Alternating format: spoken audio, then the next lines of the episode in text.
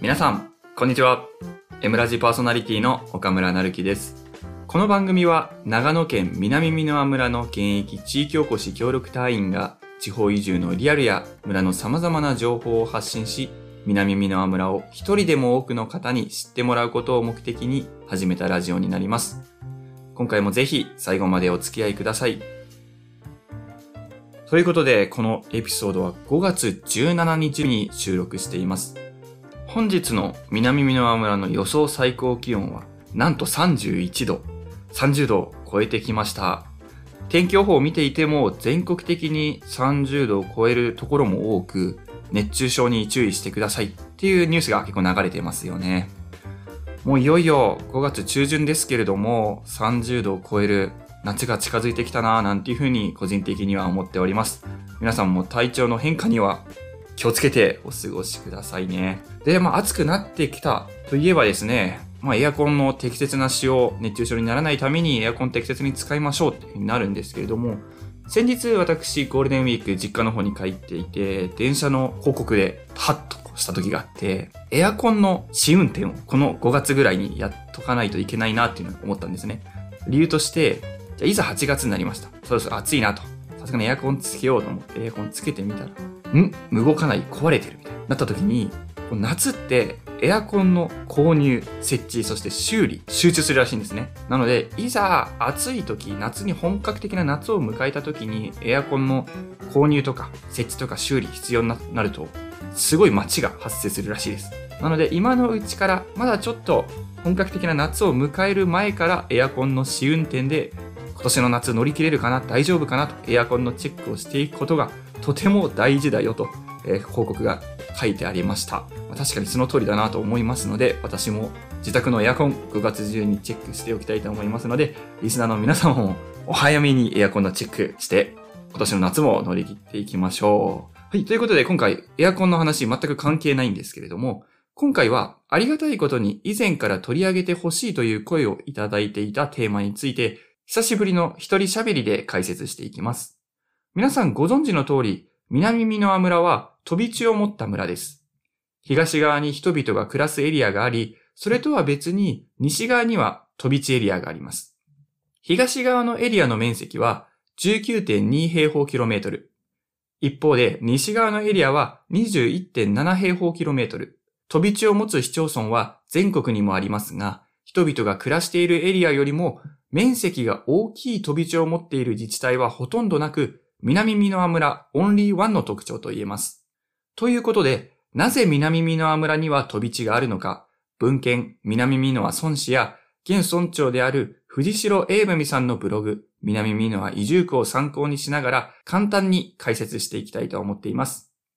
まず皆さん、南美濃村っていつ誕生したかご存知ですか？南美濃村は明治8年、西暦1875年に三越場村、田畑村、南殿村、北殿村、大泉村、久保村の6つの村が合併して誕生しました。いくつもの市町村合併ブームを乗り越え、南美濃村は現在に至るまで合併も分離もない県内では珍しい村です。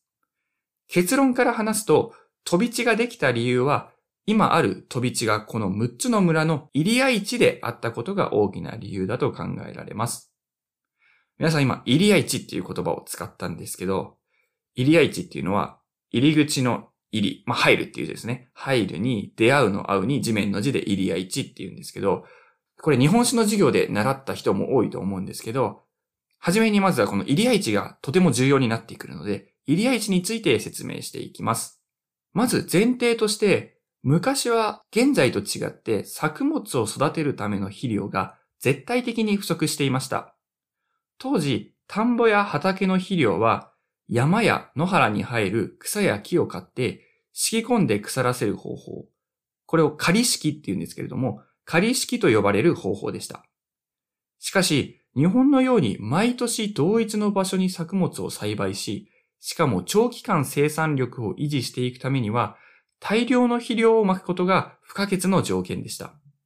そこで、当時の村人は肥料を集めるために、慣習で定められた入谷地に草や木を借りに行っていました。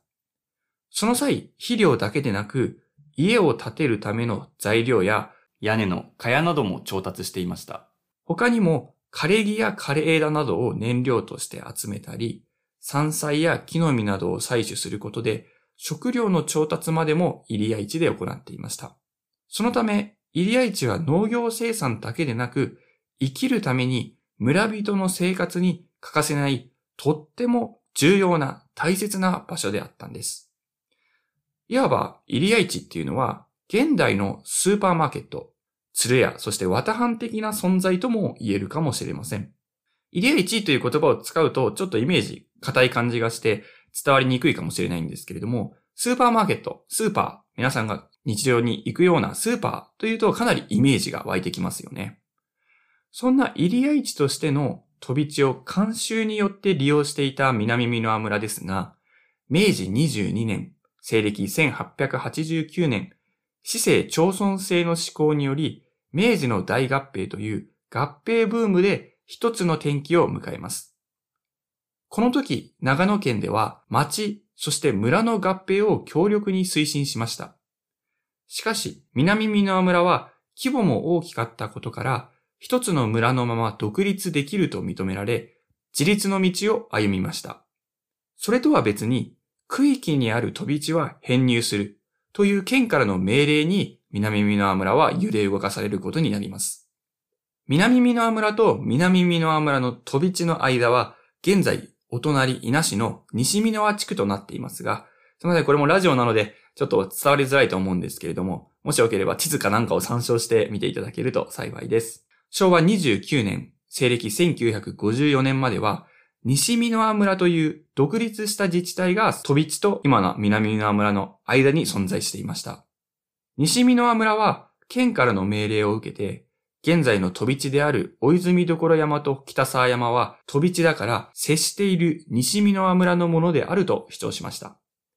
これに対し、南美濃村も黙ってはいません。南美濃村はそもそも飛び地じゃないから県の命令に該当しないと主張しました。ん？どういうことだと思うかもしれないんですけど、その根拠としては、明治22年、西暦1889年に実施された飛び地調査、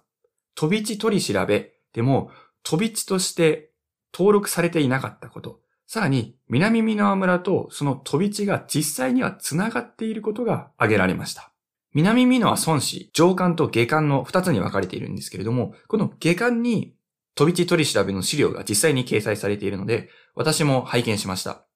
確かにわずかではあるんですけれども、二軒幅、現在で言うと約3.6メートルの幅で南美濃村と飛び地が繋がっていることが読み取れました。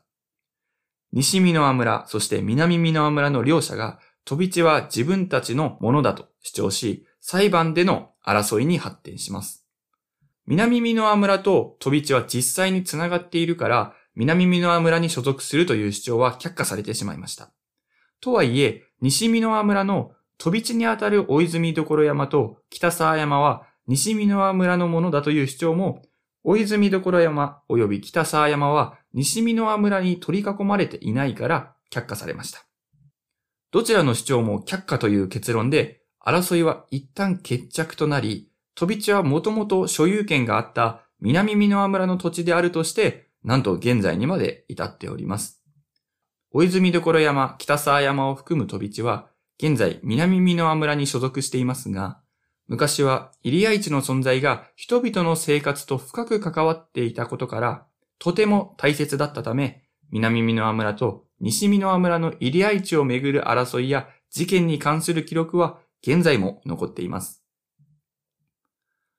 簡単にまとめると、南美濃村に飛び地がある理由は、昔から入谷市として飛び地を慣習によって利用していたことに加え、南美濃村が合併ブームに流されず、自立の道を現在まで歩んできたということになります。リスナーの皆さん、この解説でなんとなく飛び地がある理由について理解いただけたでしょうか？今回は南美濃村に飛び地がある理由について簡単に解説してきました。南美濃村といえば飛び地がある村という印象も強いですよね。村も飛び地がある村っていう風に推していますし。でもどうして飛び地があるのか知らない方、そして考えたことがなかったなんて方も多いのではないでしょうか。日常生活を送る上で飛び地に行く機会はめったにまないですからね。参考文献として使用した南美濃孫子にはもっともっと詳しい内容が記載されているので、興味を持った方はぜひ読んでみてください。孫子は村の図書館にも置いてありますし、貸し出しも可能です。ただ、広辞苑よりも分厚く重いため、持ち運びにはかなり苦労します。その点だけはご注意ください。合わせて PDF の URL も概要欄に添付しておきます。お手元のスマートフォンやパソコンからも読むことも可能です。今日解説した内容を知識として皆様の頭の片隅に入れておいていただけると幸いです。今回飛び地ができた理由について取り上げましたが、飛び地に今皆さんゴールデンウィークからですね、キャンプ場ができてるのご存知ですか？またこれもちょっと飛び地関連ということで、近々、ポッドキャストの方でもゲストを招いて収録する予定です。なので皆さんもぜひ楽しみにしていてください。それでは、6月3日土曜日、次回の M ラジでお会いしましょう。次回は、京ヶ岳バーティカルリミットの感想を語り合うエピソードにしようかなというふうに考えています。ゲストには同じく地域おこし協力隊で、ショート12キロのレースに参加する内田玄也さんを招いて、レースの報告と感想をたっぷりお伝えする予定ですので、ぜひお聞きください。最後まで番組を聞いてくれたリスナーの皆さん、ありがとうございました。以上、長野県南美濃村地域おこし協力隊の岡村成樹でした。それでは、さようなら